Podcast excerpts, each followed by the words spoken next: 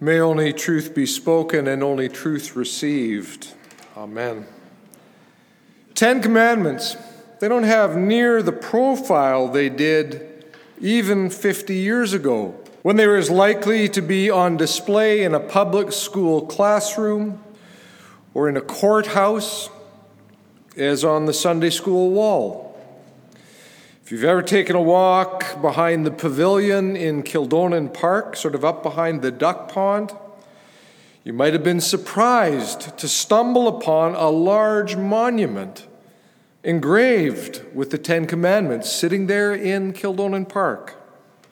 There's another rather more imposing one in Assiniboine Park in the formal gardens which was presented to the city as a gift in 1965 by the Fraternal Order of Eagles and their Ladies Auxiliary. It's hard to imagine anyone, much less the Fraternal Order of Eagles, offering to make a gift of a Ten Commandments monument today. It's not so hard to imagine the head scratching that would go on in City Hall when the offer of the gift arrived. Whatever are we going to do with that? Early in my ordained ministry, when I was working as an assistant priest at St. Paul's Church in Fort Garry, I got a phone call. It was a youngish couple, lived in the neighborhood. They were asking about baptism for their baby. I arranged to go over to the house to meet with them, and over a cup of coffee, we had the sort of the typical get to know you chat because when I arrived at the door, I realized I did not know them. The man, the dad of this newborn, had grown up in Fort Garry. He'd even been raised as a child and a youth at St. Paul's Church, but then had kind of drifted away. Though when the time came to begin a family, he and his wife had moved back to Fort Garry, quite close to where his mother still lived, the house he'd grown up in, in fact. He was a lawyer. He ran a little neighborhood practice within walking distance of their home. They seemed really good, solid folks, of the sort who would root themselves in a neighborhood like that and be really good neighbors. I liked them instantly. We began to talk about baptism and about what it means for parents to bring an infant for baptism to the church. And I could see this slightly cautious look coming across his face. We're not really churchgoers ourselves, he told me. Adding that this was really important to his mother, though, the baby's grandmother, whose wishes they really wanted to honor. And grandma did, in fact, come to church quite a lot. Yes, they'd go and come to church with grandma on Christmas and maybe Easter. But more importantly, he told me, they were going to live according to the moral teachings of the Bible particularly the Ten Commandments. And he clearly hoped that would be sufficient. Well, the Old Testament scholar Terence Fretheim notes that once you've taken seriously the introductory words to the commandments, I am the Lord your God who brought you out of the land of Egypt out of the house of slavery. I am the Lord your God. It should become clear that they are not a law code meant to float free of their narrative context. This opening word of God, Fretheim continues, keeps the commandments personally oriented. I am the Lord your God. Obedience to the commandments is relationally conceived. The Ten Commandments are a gracious word of God, and they begin with a word of good news about what God has done on behalf of you as a member of the community of faith.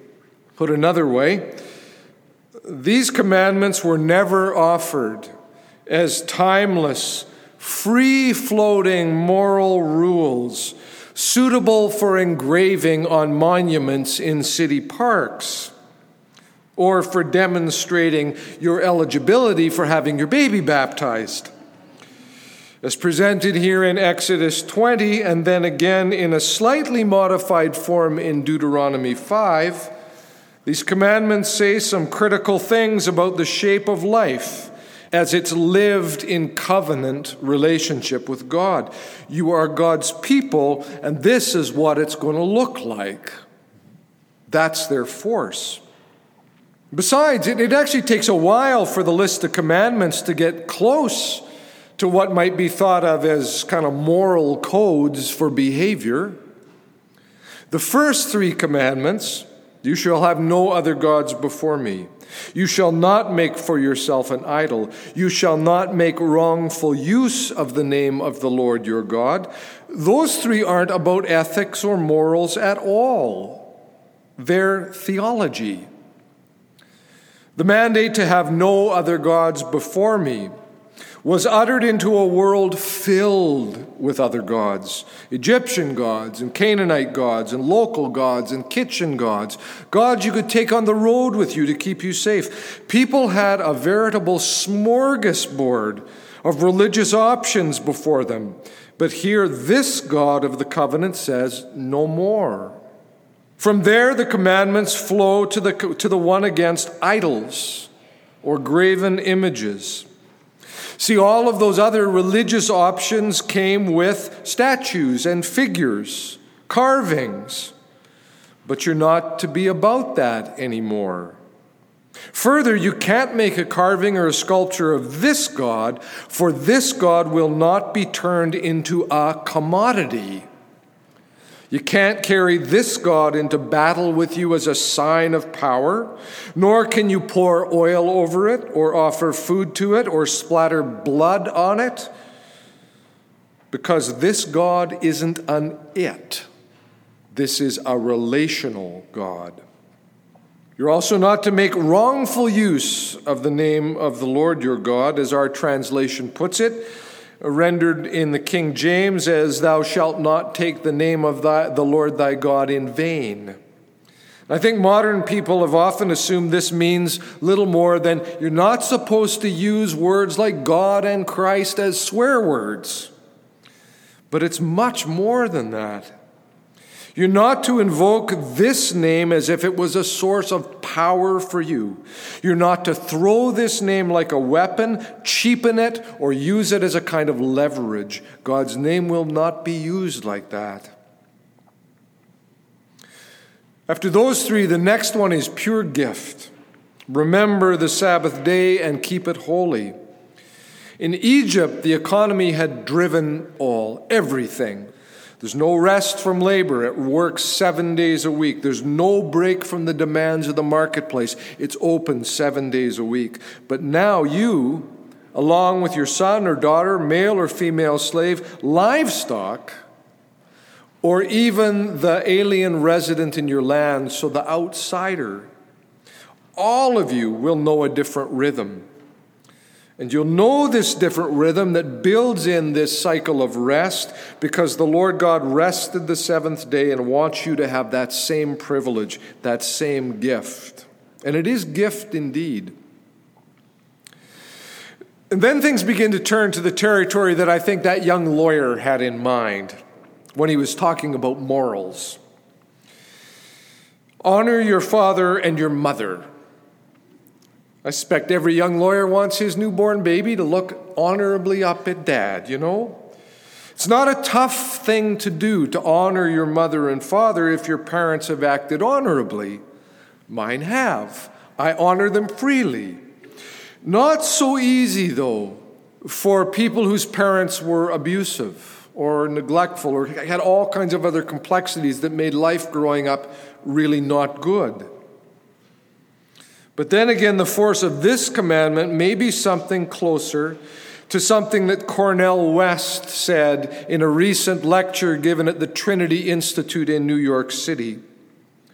Self made men, self made women.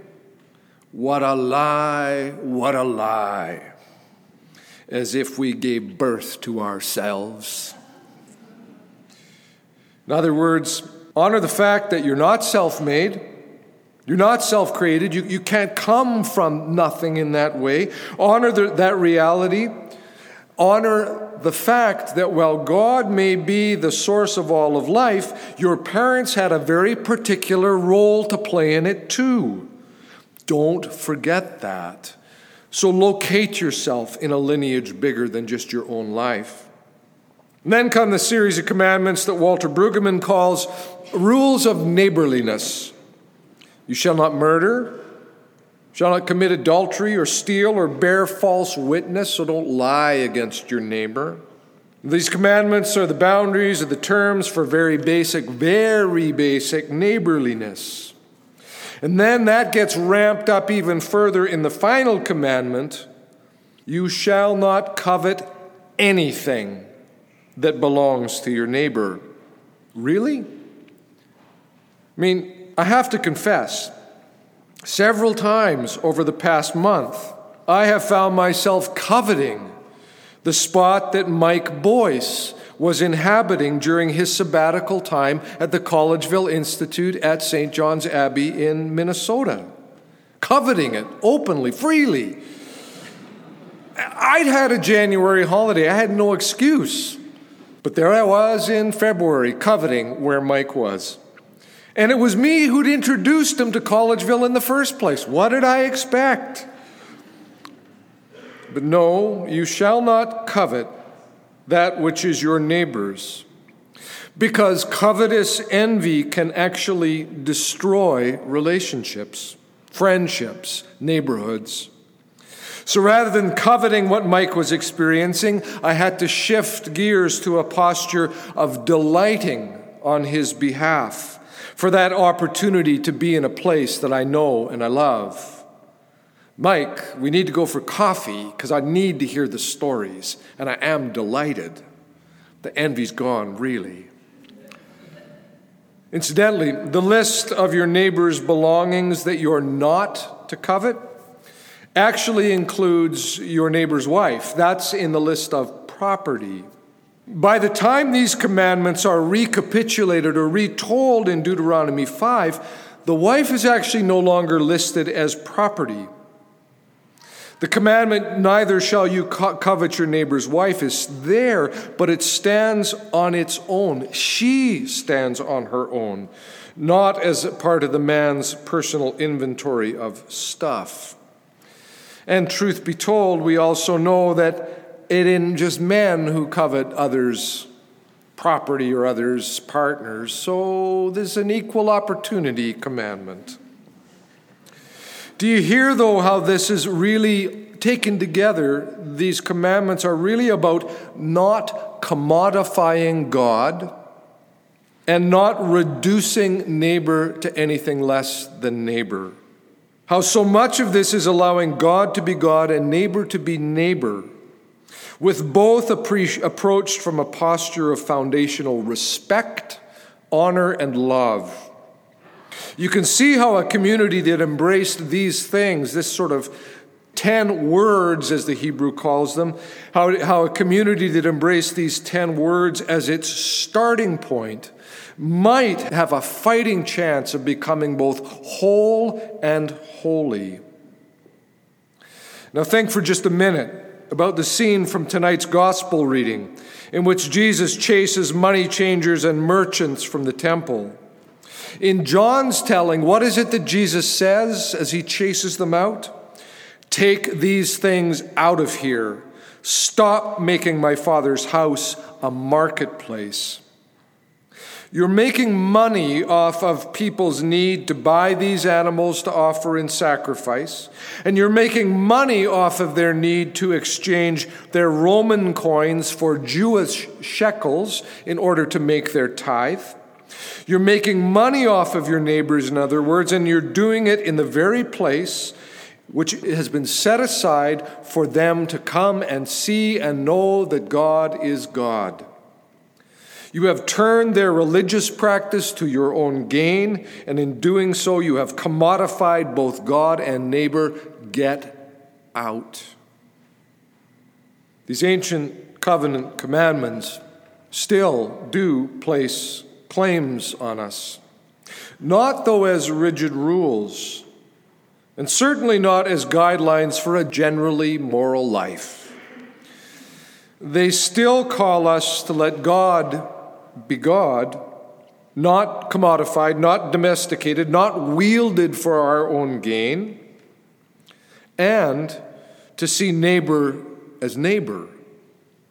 That person across the aisle or sitting five rows behind you, the one you've not met or talked to, even though you've seen them here from time to time, that person's your neighbor.